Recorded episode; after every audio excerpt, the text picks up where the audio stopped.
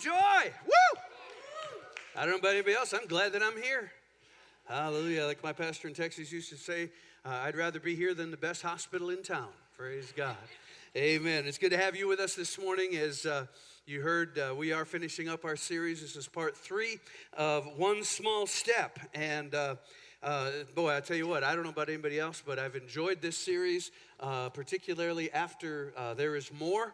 Kind of the thought of, you know, this, this big God, this God of miracles, this God of the awesome, this God who is so powerful. He said that, that He's able to do exceeding and abundantly above all that you ask or think. Let that sink in for a moment this morning. God can do far more than you ask or you th- can even think how, how, however big you can imagine, God can still do more. That tells us that no matter how far we think we are, no matter how, how maybe far we have yet to come, there's still more. There's still more. There's still more. And I, I want to keep pressing that thought that for you individually, there is still more. But what's really uh, exciting, for me at least, is that when all of us together begin to embrace that thought, and kind of what we say often everybody can do more than somebody can. But when we all embrace that thought, think about what would happen uh, inside of a church that believed there's still more. Not more for somebody else, not more for younger people, older people, smarter people, skinnier people, healthier people, fatter people, not more for somebody else, more for me. But how is that more accomplished? It's accomplished with one small step. And we've been learning what a step is. And, how many of you remember that, that, that while it looks like this is a step, this is not a step? Amen? Because a step says what? A step says that I'm going somewhere and I'm leaving somewhere. There's a lot of Christians that go somewhere, and eventually what happens is the step becomes a seat and we sit down and we rest because we think, well, I can't go any farther. I'm, I, am not, I'm not good enough. Or I'm a little bit afraid to go a little bit farther. And yet the scripture tells us in Psalms chapter 37, and, and this has been our key text over the last couple of weeks, but in Psalms 37, it says, The steps of the God pursuing ones follow firmly in the footsteps of the Lord. How many of you are God pursuing ones? All right, about half of you are. Well, then the rest of you need to get off of the seat. If you've made Jesus the Lord of your life, then you should be following in his footsteps. And if you'll notice, those footsteps don't stop. Those footsteps keep going. And that's what the psalmist is saying. That's what the, the writer is saying. The, the steps of the God pursuing ones. And I don't know why it is in our followership of Christ that sometimes we have the tendency to stop pursuing. We have the tendency to, to, to, to, let up, take our foot off the gas, and, and, and we shouldn't do that. And then he says, and God delights, God delights, God delights in every step they take to follow him. God delights in every step. And I know that we've kind of covered that, but, but I want to remind you of a couple things. Every time, no matter how small it is, no matter how insignificant it would seem, God rejoices every time you take a step to follow Him. And if God rejoices in those steps, and I think it's important for us to pay attention to what causes God to rejoice. He says that, that, that, that, all of heaven rejoices, that the angels of heaven rejoice when one person repents, when one person says, Jesus, you're my Lord and my Savior. We think maybe that's a small thing, but God says, man, that is everything. That causes me to rejoice. And it's the same thing when we take a step of followership. In acknowledgement of the lordship of Christ, when we take that step of followership, he gets excited. He rejo- just like you as a parent when your little one was like, "Come on, take it," and they took a step, and you're telling everybody that's what God does.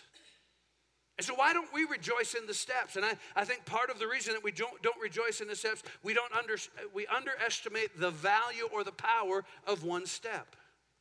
We underestimate how powerful really it could be that if we just took one more step, and, and that's sort of what we were talking about last week, that, that, that sometimes now, I know this is not news to you, but I don't want to camp here necessarily either because I don't want to, I don't want to give the wrong impression. But, but sometimes life's hard. Has anybody ever noticed that? That sometimes there's stuff that happens that's just, it's hard. It's just hard. And sometimes being a Christian is not easy. And Unfortunately, in America, we like easy. We, we want drive through Christianity. We want microwave Christianity. We want Amazon Christianity where I can get it in a day and a half, you know, kind of a thing. And, and I can track it while it's, while it's on its way. I can see that it's left Chicago, that it's now in Minnesota, that it's now at, at my post office, that it's now been delivered to my house. And that's how we want God to work. We want God to say to every, you know, like, okay, well, all right, I, I just prayed. Now God has heard. Now He's dispatched so and so. Now we want that to happen, but that's not walking by faith, that's walking by sight. And sometimes that step seems like it's a step into darkness. It's a step into the unknown, and that step causes fear. And yet God says, I want you to rejoice in that. But we need to understand it in, in that idea, in the process. In the process and where does the promise lie? Remember that the promise lies on the other side of the process, and hard is a part of the process. Christianity is, uh, we say this often here at Joy Christianity is simple, but it's not easy. It's simple, but it's not easy. It is simple to understand, and there's a process that God wants us to bring us through so that we can get to the promise. And when we get to the promise, praise God, we will have something that will last. We will have something that we will appreciate because we fought the fight and we've now inherited the promise. We've now gained a part of that promise. So, that's the last two weeks in, in, in, a small nutshell. As much as I'd like to preach that uh, uh again because it was kind of fun, and I apologize if you're if you're not a I don't apologize apologize, but if you are unaccustomed to passionate preaching, I apologize for the last couple of weeks because I just was screaming and hollering. And I'm, uh, amen, yeah. I'm not sure if that's good amen or bad amen, or like, yeah, you were, and that was embarrassing. Uh, uh, or scary. Some people are scary. And, and, I, and, and I, I there's just a desire in me. There's a passion in me. And I, and I want this so bad for this church, for this congregation. And so, as I was thinking about the last couple of weeks in context of where we are today, and, and, and we are kicking off Joy to the World 2019, we'll be talking about that over the next month. But I, I, I was considering something. If the steps of the righteous, if the steps of the God following ones are ordered by the Lord, and that takes into uh, account a lot of theology, a lot of thought, a lot of what, what the Bible tells us in Ephesians and other places in the New Testament and the Old Testament that God's got a plan for your life. That there is something that He uh, uniquely that He has uniquely equipped you to do. But if my steps of followership, and, and, and I know we've used this illustration a couple weeks ago, but, but sometimes I've been this person that these are my steps. Anybody feel like that? That my steps have just led me in a circle. There are, there are other people that this is their steps. They're marching, they're making a lot of noise, but they ain't going anywhere. Oh, look at me. Yeah, I'm a Christian. Woohoo! Praise God. Amen. That's right. And I'm marching myself right over here.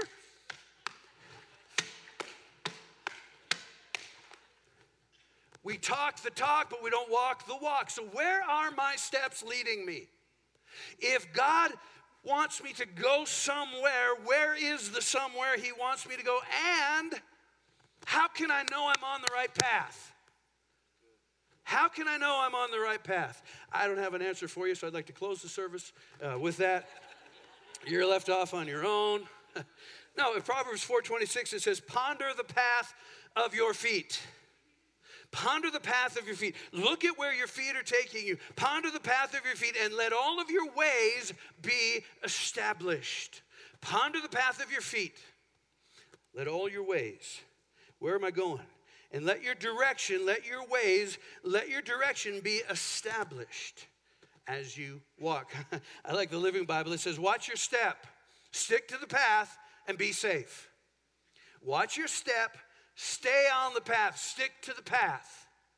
The steps of a righteous man, they're ordered by God. There are steps He wants us to walk. Stick to the path, stay on the path, be safe. That means that if I wander off of the path, there's danger, Will Robinson, danger. Only old people get that. yeah, yeah, yeah. All the old people are going, wait a minute. See, I forget what it is that you can take for your brain to help your memory. Uh, but anyway, no. But when I think about, Sandra, you warned me about jokes in the middle of the sermon. And I told her I don't plan them. and actually, some of them aren't even funny. So there you go. It wasn't a joke. So, again, if our steps are ordered by the Lord, where are these steps that have been ordered by the Lord taking me? And if they're ordered by the Lord, how do I know that I'm on the right path? And every time I talk about something, I get into steps, I get into process. I think back to a series that we did several, probably 10 years ago, that we called Road Trip. And we had a beautiful car on one side of the stage, and, and then we had a beat up demolition derby car on the other side that I was privileged to drive in the Benton County Fair. A lot of fun. And, and uh, uh, but, but there's a disconnect often that, that many of us have. We want, we want the steps of the Lord that bring us to the promise. We want that. We want, and, and, and I hope you don't misunderstand this imagery for like climbing the ladder of success in terms of this life. And that's, that's really not what the, there's an important component. God does want you to be blessed in this life. He wants you to be successful in this life. He wants you to be an example in this life of God's goodness, God's grace, God's love, God's provision. Uh, you know, He is El Shaddai. He is the God of more than enough. He's not El Cheapo. He's not El Miserable. He doesn't want you miserable, doesn't want you poor, doesn't want you broke. He wants you healthy, wealthy, blessed. I believe that with all of my heart. And I believe you can find it in every book of the Bible.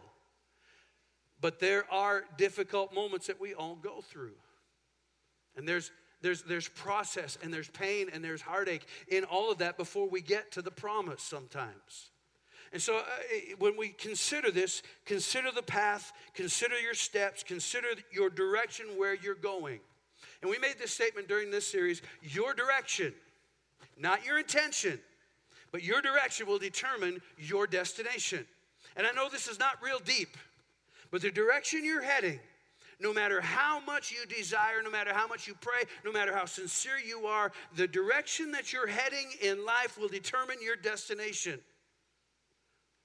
And, and if I continue to walk and continue to walk, and, and, and my wife's sitting here, she's like she's always afraid I'm going to fall off of the thing. I get too close. And, and really, it's just if I'm on the edge, I know right where I am, sort of a thing. And there have been a few times uh, uh, that, anyway, it hasn't been successful. But anyway, no matter how much I would desire that, you know what, I'm going to keep walking, but I hope I don't fall off, hope I don't fall off, hope I don't, you know what's going to happen? I'm going to fall off. Why? Because my direction determines my destination. And no matter what it is in your life, and, and people live with this disconnect. Yes, I want everything that God has for me, but my direction says I don't want anything that God has for me. The Bible says that if I draw close to God, what is God going to do? Draw close to me. And if God is drawing close to me, that means that I'm in union with Him, I'm in fellowship with Him. That means that He's saying something and I'm hearing, and I'm saying something and He's hearing, and, and, and, and we're living life that way. Things are going on that way. Your direction, more than anything else, is going to determine where you end up. And so, your direction in your dating life, your direction in your finances. I want to be financially independent, so I'm going to use my credit cards and spend every penny I ever get. Guess what? Your direction, more than your, more than your desire, more than your intention, is going to determine where you end up. I want a good Christian man, so I'm going to go to every bar, hope that I can find one. We laugh about that.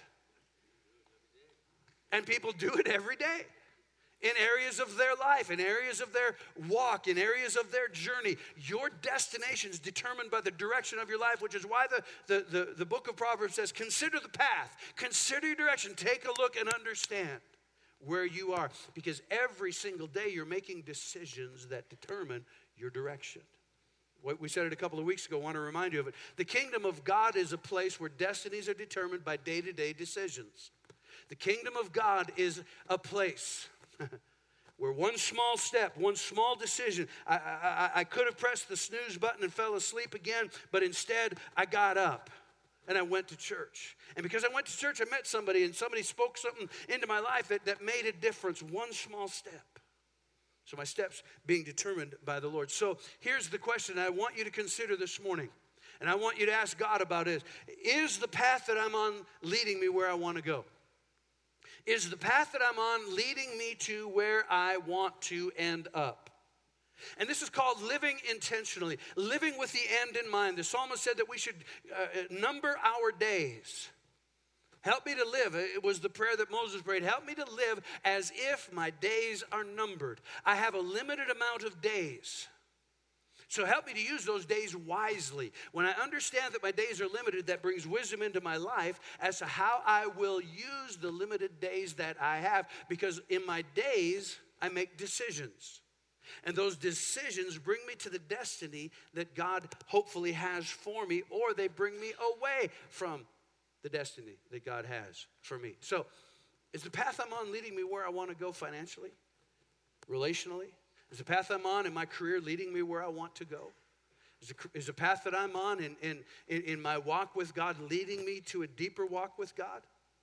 Do I want more of God, but I'm never going to give Him any time? And really, the more important question that I want to ask you this morning, the more important question I want you to consider today is the path that I'm on leading me to where God wants me to go? Is the path that I'm on leading me where God wants me to go? And I know that's a huge question. That's a difficult one to answer. And I think that for many, many, many of you in this church, like me as well, I don't want to be walking in circles when God's leading me. I certainly don't want to be marching in place, just making noise. Man, that's been way too much of the body of Christ. Hello. It's been way too much of us. We make a lot of noise. But usually our noise is we're against this and we're against that. We're going to picket this. We're going to protest that. It's sad to me when the church of the Lord Jesus Christ is known more for what it's against than what it's for. Amen? And so we want to change that. I want us to change that. And so the more important question is Is the path that I'm on leading me where God wants me to go? And really, this question is, I think, summarized kind of in this statement there's more to this life than this life. Let me say that to this side. There's more to this life than this life. There's more. Look at the person next to you and say, This life is awesome. Look at the person on, look at them back and say, But there's more. There's more to this life than this life. And that brings in, at least for me, it brings in the eternal question. It brings in the eternal thought. It brings in, it, makes us live with eternity in mind. Because the path that I'm walking eventually is going to bring me to eternity. The path I'm walking is eventually going to bring me to the eternal realm that God, in a sense, resides in. We call it heaven or, or hell if you've missed the path, if you've made the wrong choice while you're here on earth. Somebody said, This earth, this earth walk your life here on planet Earth, it's dress rehearsal for the next life. Paul said this to the church at Rome in Romans chapter 14 and verse 10. It says this You have no right to criticize your brother or look down on him. We could stop and preach on that and you'd all get excited. Yes, amen, that's right. Remember, each of us will stand personally before the judgment seat of God.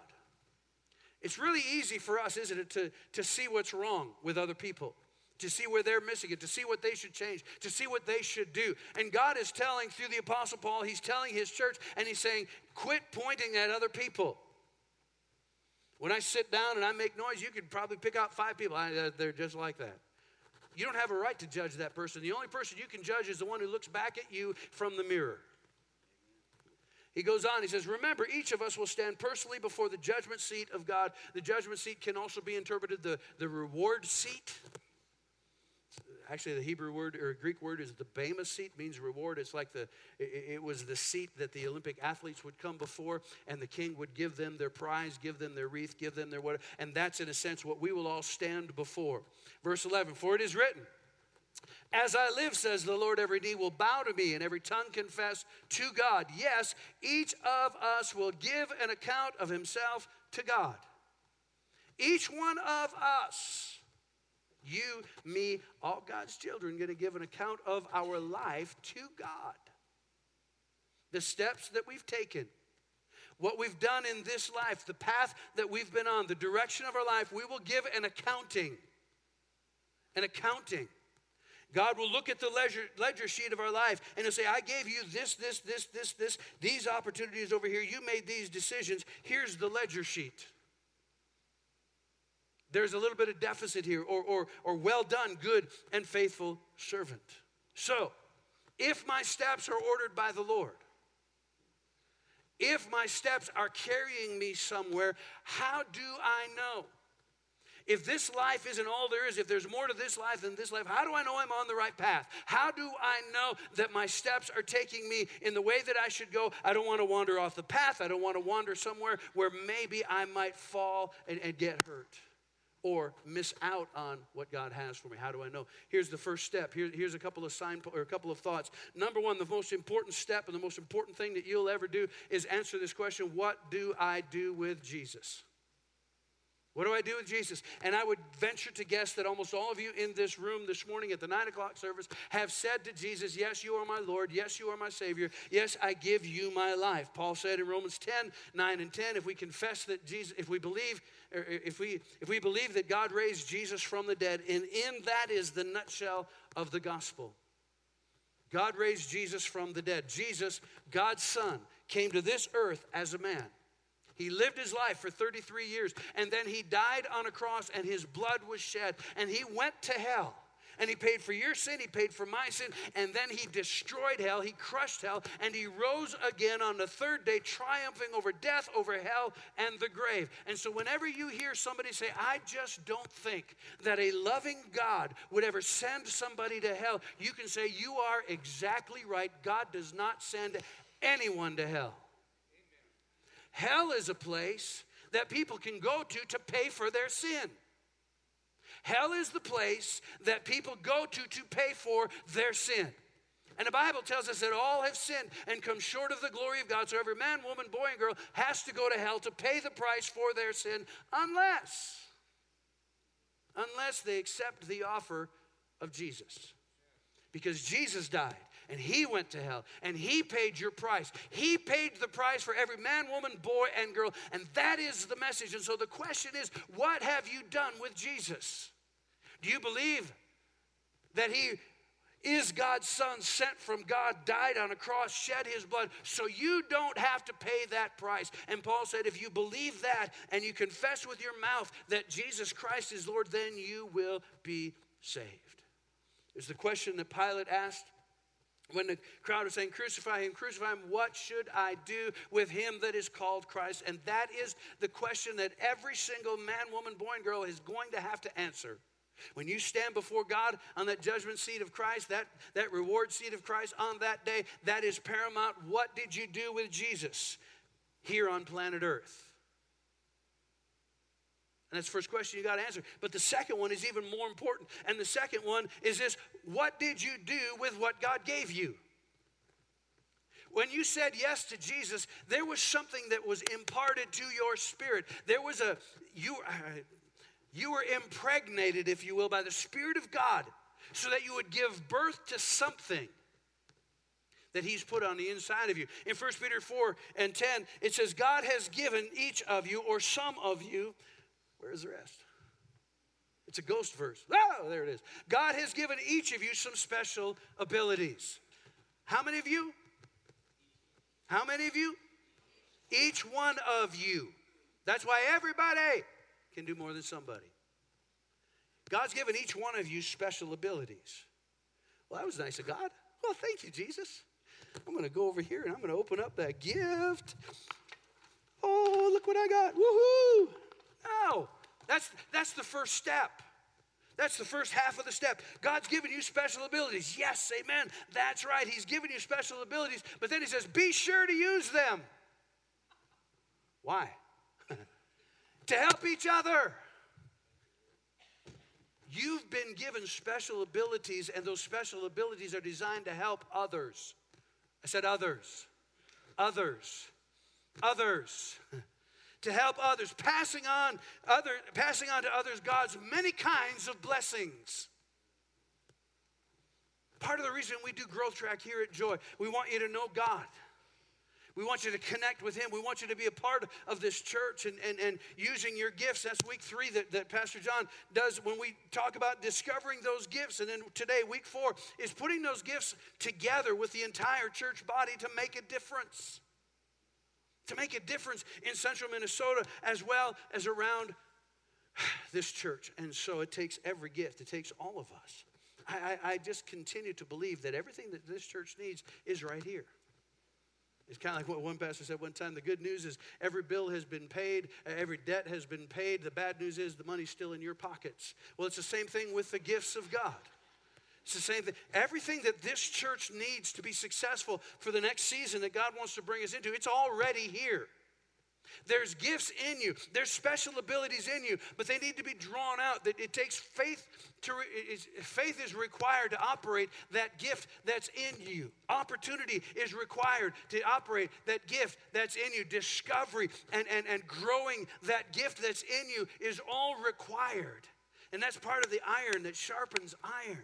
We work together to accomplish something awesome for God. So, Steps of the righteous, they're ordered by the Lord. Where are my steps taking me? Well, my step is taking me into a relationship with God through Jesus Christ. It's, it's changing, it's, it's 2 Corinthians 5 17. And when you're in Christ, you're a new creation.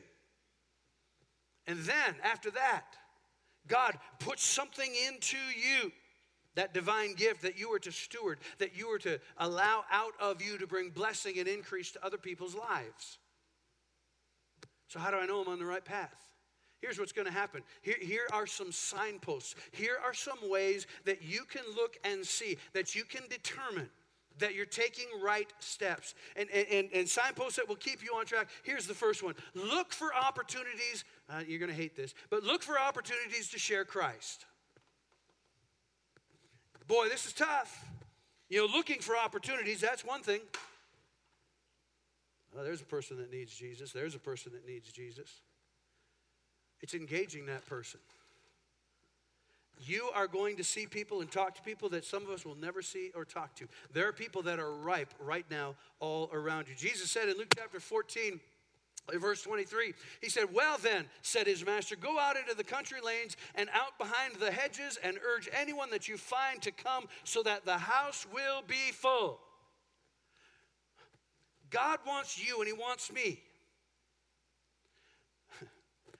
to invite people to places and opportunities where they are going to be encountered or, or, engaged with the gospel of Christ. And, and if you're if you're maybe a little bit like you know shy, a little bit uncertain, bring them to church with you. Bring them to church. Pastor Brian, I'm afraid of what might happen. so am I. We're all afraid of what might happen. But but I think that most of you are smarter than the average sinner. And there's something in here that you like, something in here that ministers to you. Why do you think you're so special and they're not? And I'll be honest with you, that's part of the reason that, that some of our thought process, our strategy. I was talking to a pastor a couple of weeks ago, and I said, I want you to understand something because he was saying something negative about a style of church. And, and I said, I want you to understand something. We're, we're, we're kind of like that. At least. I, said, I, I, I said, but, but I want to define it on my terms, not your terms. And he was talking about being a seeker sensitive church. Well, I've heard all of the bad stuff about seeker sensitive churches. But how many of you know? In fact, the Apostle Paul said this. He said, if somebody comes into your church, you're doing all these crazy things, they're going to think you're mad. Got quiet in here all of a sudden. now, we give room to God, we give room to worship, we believe in the inspiration that God provides. But you know what? We got a, a lot of Presbyterian Luther Catholics around here. You know, we have people still struggling. Why don't we do communion every Sunday? How come we don't pray the Lord's Prayer every Sunday? How come we, you know, and, and there's a lot of tradition that people miss when they walk into the doors of this church. They're not accustomed to, to lights. They're not accustomed to live worship. They're not accustomed to, to clapping. They're already freaked out before we get even, to, before I even get up and scream and holler. And so we try to bring our message in a way that people can understand, people can relate to. Because I, think, I think that's important for us as a church to be able to do that and to, to provide a bridge, to provide. A lot of churches are like this ladder. They want to help people get to God, but they've taken out the bottom steps. And they expect people that don't know anything about God to take giant steps, and you can't do it. Just a thought. So look for opportunities to share Christ, they're everywhere. There are people who are scared of the Republicans. And there are people who are scared of the Democrats. And there are people who are scared of everybody and everything. And guess what? You don't have to be afraid, do you? Because greater is he that's in you that's he, than he that is in the world. You know, they went to the Apostle Paul. Paul writes about this in the book of Philippians. They went to the Apostle Paul and they said, Paul, we're throwing you into prison. And Paul said, You know what? That's good because I need to write. I've been looking for some quiet time where I could just write. And Paul ended up writing the prison epistles. And then they said, Well, we're going to chain you to a guard. He goes, Well, I need somebody to that I can refine some of this teaching to, and I can talk to him. I'm going to lead him to Jesus. He said, We're going to kill you. And, and, Paul was like, Paul was actually, his, his writing was, I don't know, I'm trying to decide to, to, to depart from this life and to be with Christ. That's better for me, but I feel like I need to stay here. And they're like, Paul, we're not giving you a choice. We're going to kill you. And Paul's like, well, good. Whether I live, whether I die, it's good. I'm going to be with Jesus. I win no matter what. Woo! Hallelujah. And that's the eternal mindset that we have to have that, that I think we should live with. And so look for opportunities to share Christ. Secondly, look for opportunities to serve one another. Boy, those are everywhere. Look for opportunities to serve one another. Uh, uh, uh, there's a scripture there. Where is it? Matthew chapter 20 and verse 26, I think, is where I want to go. I'm going to have to read this one because it's long. Oh, man, I blew through all of those notes. Matthew 20, 26 says this But among you, it is quite different. And stop and think. Here's Jesus. He's talking to his disciples. He says, I want you to understand something. For you, followers of Christ, it's different. You're going to have to take some different steps. There's a different responsibility because of what I'm asking of you. For you, it is different. Anyone wanting to be a leader among you must be your servant. And if you want to be right at the top, servanthood is going to get you there. You're going to have to be a servant if you want to at least get to the top as what God is calling the top. Verse 28, your attitude must, your attitude lately, your attitude must be like my own. For I, the Messiah, did not come to be served, but to serve and to give my life as a ransom for many. I didn't come to be served. You know, I don't have time, shoot. I didn't come to be served, I came to give my life. I didn't come to be served, I came to give my life. Boy, that is a missing concept in me, in all of us. And we come to church to be served. We come to church to be ministered to. We actually should come to church to minister to others and be ministers unto, based on the gift that we have on the inside of us. And so, the path that I'm walking, the path, the steps that I'm taking, I need to, I need to look for opportunities to share Jesus. That's, that's really our prime directive but also I need to look for opportunities to serve other people. And then, thirdly, I need to look for opportunities to be involved financially. I need to look for opportunities to give. Paul said this to the church at Corinth in 2 Corinthians chapter 9 and verse 11. He said, Yes, God will give you much. And I would love to tell you that we as Americans, we have more wealth than any other country in the world. We do, but it's all relative. I, I, always get kind of bothered when somebody tries to tell me that just because you know somebody uh, in some other country lives on 38 cents a day that I should you know consider that. I, I, I don't I don't anyway. But I do believe this: God's going to give you much, but why? Why? So that you can give away much. And when we take your gifts, and this is what I like, it's the multiplication effect. Each one of us probably don't have a lot. But everybody can do more than somebody can. Everybody can do more than somebody can. And he said, When we take your gifts to those who need them, they will break out into thanksgiving and praise to God for your help. And so, those three steps, those three signposts will keep you on track. Looking for opportunities to share Christ, looking for opportunities to serve according to your gift, and looking for opportunities to intentionally give of what has been given to you your money. Those three things will help keep you on track. You say, Pastor Brian, this process thing's hard. I don't, this doesn't come naturally to us. Sharing Jesus with somebody is scary sometimes. Serving, some, discovering my gift, that puts a burden onto me.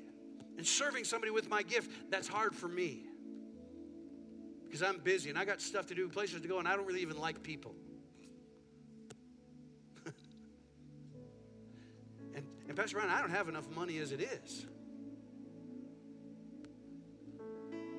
I don't have, I don't have anything. I want to be financially independent. I want to be able to give.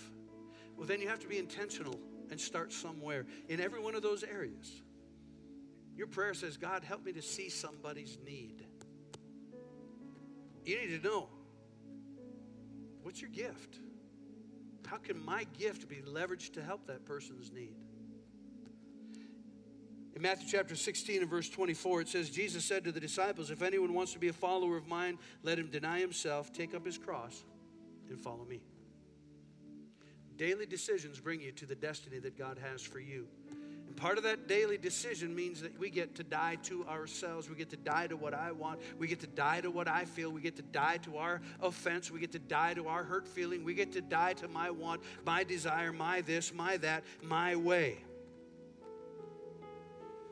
I was at Hillsong Conference in July in New York City totally intimidated by the town and everything else. Awesome, awesome time. The morning service, and, and it was everything was long, everything was more. And and in the morning service there were a lot of praise and worship and and throughout the entire conference. But Thursday morning they did all of my favorite songs. They did Shout to the Lord, all the earth, let us sing. They did uh, all of these different songs, you know, and I was just like, oh man, 15,000 people just rejoicing and worshiping with Je- worshiping Jesus. It was so awesome. And then I came back Thursday night with all of that, and, and, and, and then it was Hillsong United, which started out as their youth group, their youth band. They, they were leading the worship. And I'm not, I mean, it was like, it was, my shirt was going, and I, and I was kind of, you know, a little bit towards the back. And I, and I, I was like, oh, I was disappointed at first. I, oh, man, it's just, I don't like this music. I don't know these words. And, and then I, I looked around and I, I'm looking down on the floor. There had to have been 8,000 young people. You know what they were doing? And I said, God, forgive me.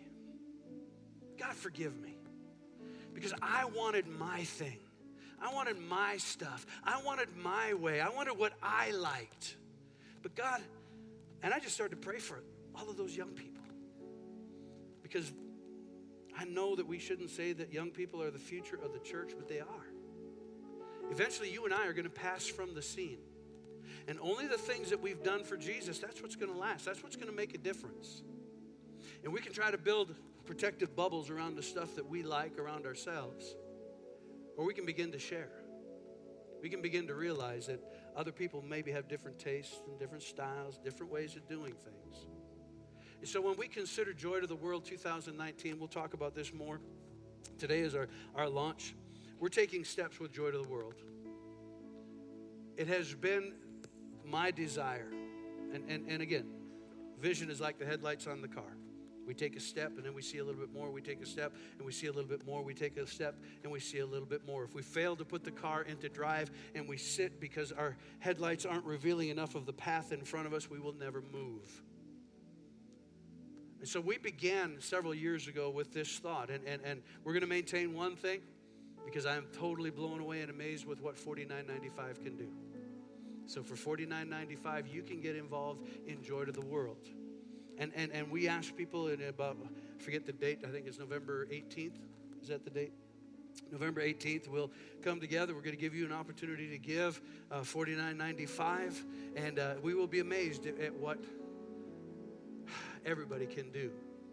And I know for some, this is a tall order. It is a step of faith. For some people, this has been a testimony. I've never given $50 in one time, at one time. Never done it before until this time. That's breaking a barrier. That's taking a step. That's doing something. But, but we want to increase it. We want to enlarge it. I, I want us to see us in 2019 look for opportunities that we can leverage the gift, talent, and ability of this congregation to present Jesus to our community outside the four walls of this church in a way that we have never done it before. I want us to look for opportunities to serve other people with our gifts. I want us to, to, to, to, there's a lot of churches that do stuff like this, and, and I think it would be awesome for the United States to be encompassed with churches that are serving their communities with the love of Christ, doing things for them for no other reason, no other purpose than, than we want you to know that there's a church and there's a people that want to serve you and help you where you are. And yes, we're going to continue to be a blessing to churches uh, throughout Minnesota, uh, uh, whether it's financially and, and the steps that we've been able to take in that. And this past year, uh, one of the things that we did was, uh, uh, you know, church up in, in Fergus Falls, uh, Life Church, Pastor Patrick Herzog, they were starting a, a, a, a campus in uh, Fargo, and we were able to give $25,000. And, and, and $25,000 against $250,000 roughly is what they invested to start this campus. Um, $25,000, that's, I, I, thought a tithe would be good. And in one sense, that's not a lot. It's not, but, but what it, it, it is a lot. I don't want to minimize that at all. It, it, it's a lot for us as a church. But trust me, I was like, boy, there's a lot of things we could use $25,000 on around here. But anyway, I believe that when you give, God's going to God's gonna open up the windows of heaven. Blessings are going to come back to us. I, I believe that with all of my heart. But what I, I know happened for him and for his congregation was that it was a breath of fresh air for them. It helped them get across the finish line. It helped them to finish strong in that sense of, of, of planting that church. And you heard the testimony uh, last week that, that their first Sunday, almost 200 people were at that campus. Uh, around 20 people have already made Jesus the Lord of their life in that campus. Tremendous things are happening. And we get to, we get some of that reward. So when we stand before the judgment seat of Christ, the reward seat of Christ, he's going to look at the ledger, ledger sheet. Oh, that's right. You gave 49.95. And that 49.95 was used to launch a church up in up in, in Fargo, North Dakota. Yeah, sure, don't you know? I can just hear God say that. Yeah, sure, you betcha. You did good. Well done, don't you know? All right, maybe not. But I don't think it will be in King James English either. All right, there we go. I need to pray. Thank you so much, Joy. We'll, we'll, we'll, be talking more about Joy to the World in the next couple of weeks. And if you're new here at Joy, we'll tell you way more than you probably want to know, uh, but it still is that. Father, in the name of Jesus, thank you so much for this congregation. Thank you for the heart of the people here today. I thank you, Heavenly Father, that you've got a path for us to walk. And I thank you, Lord, that as we determine the steps of our path, as we walk the way that you want us to walk, we will be mindful of opportunities that we have to share Jesus, to share our Lord and Savior with others. We'll be mindful of the opportunity that we have to serve one another with the gifts that you've given to us. And Lord, I thank you that you bless and prosper us. I thank you that we say no to some things in our life so that we can say yes to joy to the world, so that we can say yes to blessing uh, other congregations and churches uh, uh, uh like ours. And so, Father, I thank you for that. And Lord, in the name of Jesus, with every head bowed and every eye closed, if you're here today and you've never said yes to Jesus,